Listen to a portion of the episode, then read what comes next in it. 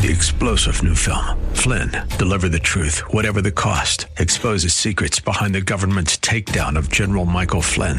Flynn knew what the intel world had been up to. He ordered the first audit of the use of contractors. This set off alarm bells. He told the truth. He was the most dangerous person for Donald Trump to hire. They had to get rid of Flynn.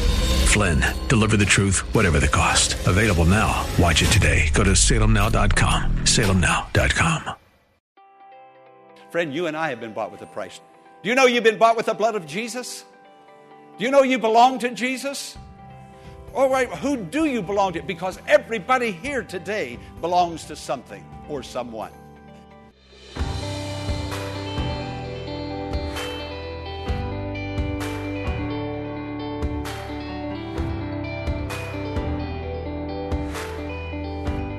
Welcome to the Healing Word, a radio ministry of the Largo Community Church.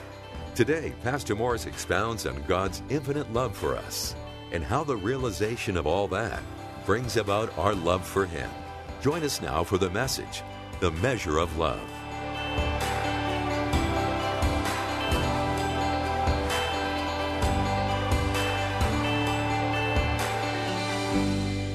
I want to talk about God's love for us and our love for Him. You know, love is a two way street, it goes both ways. And I want to consider that very seriously today. And everything I say, I'm saying it to me. I, I hope you'll hear what I'm saying to me and that the Holy Spirit will apply it to you even as He is applying it to me. But I want to talk about God's love to us. I want to talk about our love to Him. Paul, how he had been beaten and scarred, and how his love to Christ was demonstrated, and his commitment to the Lord, and how our Lord talked to us. People in the Bible, and he's talking to people today about their devotion to Him and their love to Him. I know he's been talking to me about it, and I, I want to share with you what I have heard from heaven because God has a voice. He has words to say. I'm holding His words, and then the Holy Spirit will impress these words upon our hearts, and they'll become alive and real, and we will know that we have heard from God. So let me talk to you about it. Now, the very first question that came to me as I was preparing, and I don't only, listen to me, friends, please, I don't only prepare for you, I prepare for me. And if I don't hear it myself, I don't usually come to the pulpit with it. As far as I know, I don't come to the pulpit with it. But the very first question that came to me was a, question that I was asking myself how, how do you measure love? The title of the sermon The Measure of Love. How do you measure it? Jack Morris, how do you measure love? Is there a scale that, to weigh it in? Is there a ruler uh, or a uh, measure rod to measure it? Uh, love. How do you how do you hold it? How do you measure it? How do you know that it's there? How do you know when it's absent?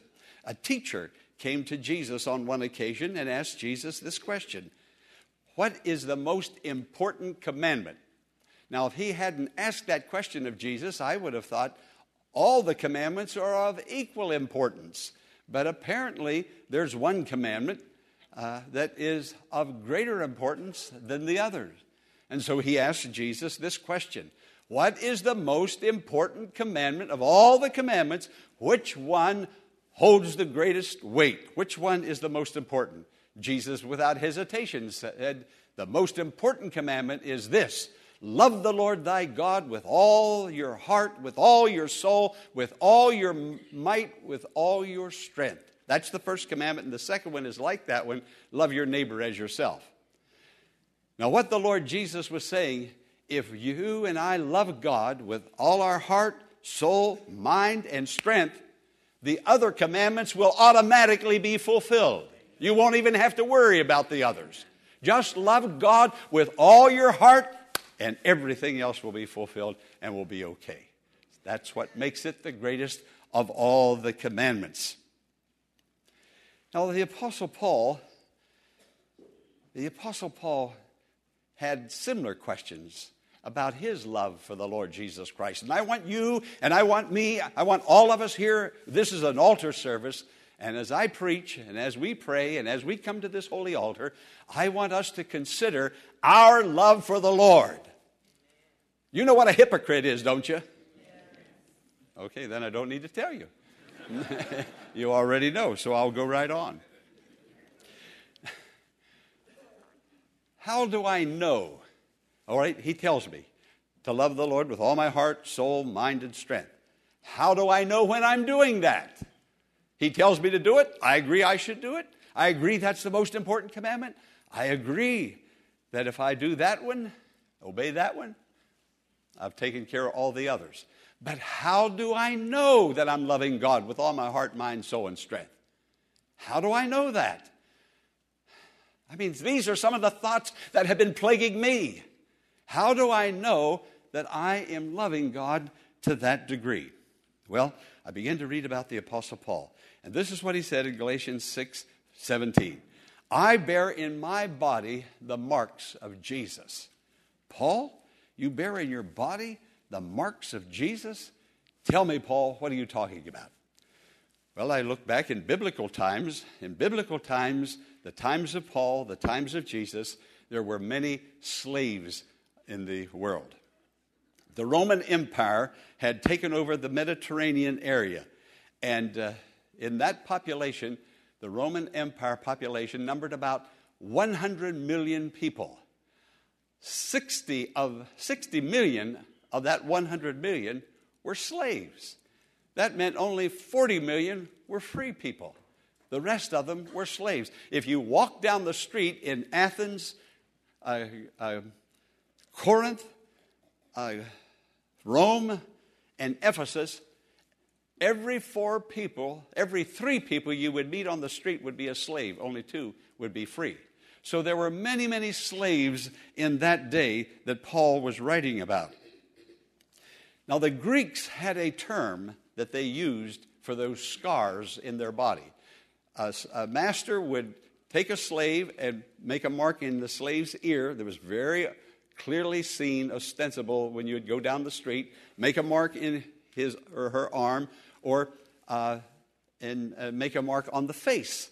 So it was sort of like their social security number, but it was like when the cowboys down in Texas would brand cattle. They'd say, That brand on that cattle says, That cattle, that cow belongs to me. Well, those slaves were branded. They were branded. And when you would walk down the street, you'd almost, oh, that one belongs to this person. That one is chattel property to that person. And now Paul is saying, I bear some marks in my own body that indicates who I belong to. I've got some evidence. I don't just have a lot of hot air coming out of my mouth, but I've got a life that will back it up, and I've got some brand marks on me. I belong to Him, and He belongs to me. We have a tight relationship with God. You can't hardly tell where one begins and the other one stops. Now, the Greeks had a word that they used, and that word was stigma. In the plural, it's stigmata. The scars referred, were referred to as stigma. Now, today we look at that word that has been brought over into the English vocabulary as something that is inferior, uh, that is out of touch, uh, that is disgraceful. And Paul is saying, I want you to look at my stigma. I want you to see my marks. Now, Paul had been beaten numerous times. He was beaten in Jerusalem, lashed. He was uh, beaten in Philippi. He was beaten in Lust- Lustra. and he was taken outside the city limits after he had been beaten in Lystra. He was beaten because he was a Christian, because he went around and told them that the law of Moses couldn't get you to heaven. The only way you could get to heaven was through the blood and resurrection of Jesus. And they gnashed on him and they beat him at Lystra. They dragged him outside the city limits and they threw him outside the city limits and left him for dead. They nearly beat the man to death. And Paul said, I want you to look at all these scars that I have. He said, I'm proud of them. They might be a stigma to some, but they're telling the world And they're telling me also, Paul says, that I belong to him. I'm his property. I've been bought with a price. Friend, you and I have been bought with a price too. Do you know you've been bought with the blood of Jesus? Do you know you belong to Jesus? All right, who do you belong to? Because everybody here today belongs to something or someone. We are all chattel of something or someone. And Paul says, I belong to the Lord Jesus. Now, we, we don't have physical scars. Most of us don't because of our testimony of the Lord Jesus Christ. But let me tell you about a man by the name of David Livingstone. Who, have any of you heard of David Livingstone, the missionary to Africa? A few of you have. It was a long time ago, back in the 1800s. Corinne and I, thought that far back, we, we went to England and uh, we went through the Westminster Abbey. And right in the main aisle, there's a big plaque right in the main aisle, and that's where David Livingstone is buried, right in the main aisle of that beautiful, beautiful sanctuary. Well, David Livingstone went to Africa as a medical doctor, a medical missionary, to tell the Africans about Jesus Christ and about the Holy Communion. He thought that all of England, having communion over and over again, all our lives long, and there were people in Africa that never had it one time. They didn't know that Jesus had come, that Jesus died and took their sins, and we're enjoying it all the time and being blessed by it. So he said, I'm going to go tell people that Jesus loves them, that Jesus died for them. Nobody has told them yet. I'm going to go tell them because he loves them just as much as he loves the English. So he went to Africa and he gave his life there for Jesus. He cared so greatly for the people. He came back to England many, many years later. Actually, they thought he had died over there, they, they didn't know where he was. He was out of touch for many years. But now he comes back an old man from Africa. He didn't come in on furloughs and, and, uh, like missionaries do today, but I do think missionaries do need to come home every three to four years and take a year off. But uh, he came back and he went to, at the invitation of the president of the University of Glasgow, he went to the University of Glasgow to speak to the student body. Well, at that time in history, the student body at Glasgow University, well, that, that university had a reputation. Whenever somebody would walk in the chapel and be introduced by the president, no matter who it was, the people would boo. The, the students would. They'd just boo. They didn't, didn't know who he was, who the speaker was, what the speaker was going to say. It was just that he was being introduced by the president, and they would boo and they would stomp and stomp and stomp. Well, the president introduced David Livingstone, and David Livingstone stood up, and when he stood up and started walking toward the podium, you could have heard a pin drop. All the students stood up in awe and in perfect silence. David Livingstone was an older man. His hair had been burnt crisp by the tropical sun. His skin was leathery looking. His body was emaciated because of jungle fever, and his right arm just hung and swung at his side because he had been attacked by a ferocious lion. But he told people about Jesus. And he had evidence in his own body, very similar to what Paul had in his body, although Paul had been literally, purposefully beaten. But, but, friends, what I'm trying to say, there are some people who are ready to share Jesus and to tell the good news. But you can only share what you have personally received. You can't tell people about the love of God if you haven't heard the love of God and experienced it for yourself. But Paul was telling people about the love of God that had come through Jesus Christ. And people hated him for it. They didn't appreciate him. They made fun of him, and more than that, they beat him nearly to death.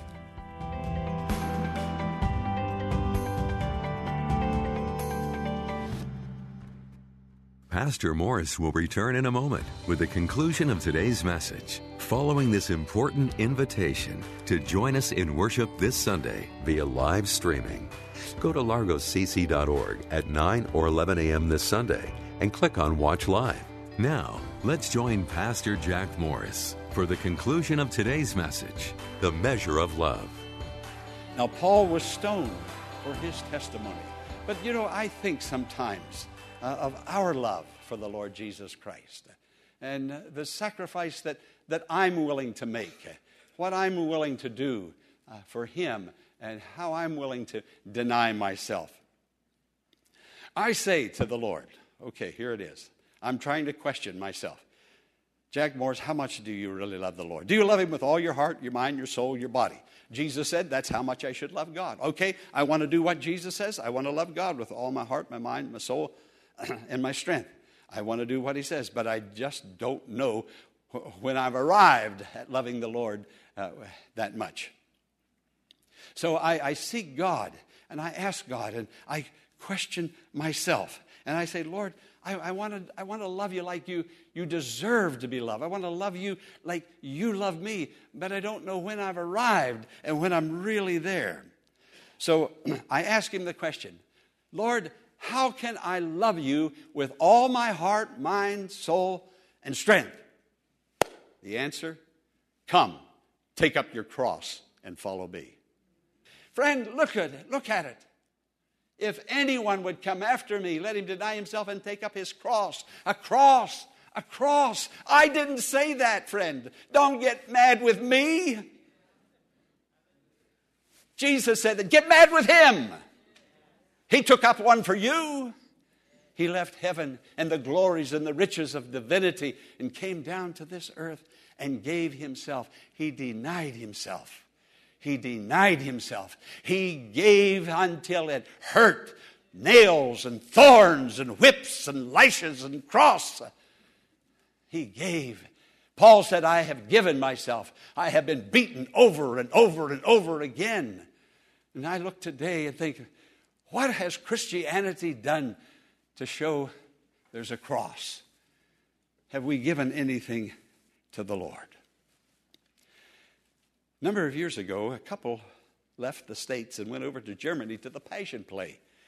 And uh, it was a beautiful, beautiful experience, I'm told. But this couple, they were tourists, they were on vacation.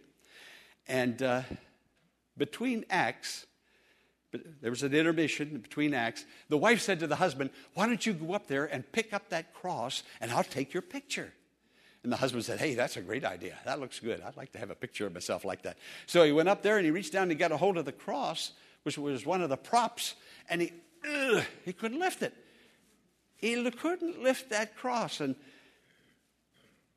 they walked around, looked at that a moment, and speechless. And then all of a sudden, here comes Mr. Anthony Lang, who was a great man. He came by, he was the one who carries the cross in the play. And the man tourist asked him, said, Mr. Lang, just a moment, please. He said, Why is that cross so heavy? This is just a play. This is just acting. It doesn't have to be. Why is it that heavy? And Mr. Lang, who had been part of that passion play for 30 years, this was his answer. He said, The cross is heavy so I can feel it. Because if I can't feel it, I can't perform my act. Friend, you know, you and I are carrying crosses that we can't even feel. We don't even know we're carrying them. And so our act isn't very Christian. Now, Jesus loved us, loved us so greatly. Do you know Christianity was born on a cross? Do you hear me? Christianity was born on a cross where there was suffering and pain, tears and sobs, crown of thorns, nails, Gethsemane with its blood, bloody sweat. That's how it was born. But today it's fashionable. There was a little boy down in South Florida it was hot, it was summertime, and it was hot, balmy. And uh, there was a swimming hole out back of his house, a little lake. And so he decides he's going to go swimming. And he starts running down the path toward the pier. And as he runs, he's kicking off his shoes and pulling off his shirt. And there his shoes and his shirt all the way down the path. And he fling, flings himself into the water and he begins to that cool water. He begins to swim out toward the middle, and his mother was in the house, and she looks out the window, and just as she looks out the window, as the little boy was singing, swimming toward the middle of the lake, there was an alligator swimming right toward shore, right toward that boy. The mother began to scream, and she runs down the path, screaming to the top of her voice, and the little boy heard her. And he became alarmed and he did a U turn and he starts back to the shore. She gets to the pier, the little boy gets to the pier, but it was too late. The alligator grabbed both of his legs, the mother grabbed both of his arms, and there was a ferocious tug of war. And it went on, and she kept screaming and screaming. And the mother, the, was no match for the strength of an alligator, but it just so happened. And I want you to think of those times that you think, hey, that just so happened. Things don't just so happen. You know, God looks out for his own. Just then, a farmer came by who had a rifle in the cab of his truck on, on the rack. And he grabbed that rifle and he runs down the path. He takes aim. He shoots the alligator. He pulls the little boy out of the water. The little boy was in the hospital for weeks and weeks. After he got out of the hospital, the newspaper reporter came by the house to interview him. And the newspaper man asked him, he said, Would you pull up your pants legs and let me see the scars? The little boy recovered. He pulls up his pants legs. He shows him the scars where the alligator had him. But then the news reporter noticed that all of the scars on his arm. Well, the alligator didn't get to his arm, the alligator only had a hold of his legs. And the little boy said, It was my mother that had a hold of my arms and she dug her fingernails into my flesh and pulled the flesh to get me out of there. He said, Sir, you see, my mother wouldn't let go. Now, Jesus was on a cross. And the people said, If you're the Son of God, come down from the cross.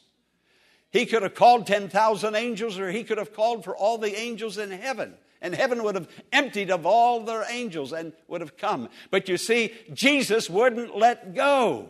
It wasn't the rusty nails that held him there. It was his love for you and me. You see, he, he loved us with all of his heart and with all of his soul, with all of his mind and with all of his strength. He loved us with every drop of blood all of him, complete devotion. He wouldn't let go. It was love. He wouldn't let go until he cried out, It is finished. All the sins of mankind who will believe on me and confess and repent are atoned for. Friends, that's how much he loves us. And we're going to come to this table in just a moment. And we're going to partake. And we're going to remember. Blood comes forth when the flesh is open. I want you to think of blood when you look at the wafer, he wouldn't let go. That's how much he cares. I want to give my heart to him, my mind to him, my soul to him, my strength to him. I don't know, Lord, how much I love you, but I'm trying with all my heart every day of my life. I want to love you, Lord, like you love me. I want to serve you like you serve me. I want to give myself up to you like you gave yourself up to me. God help me. God help me.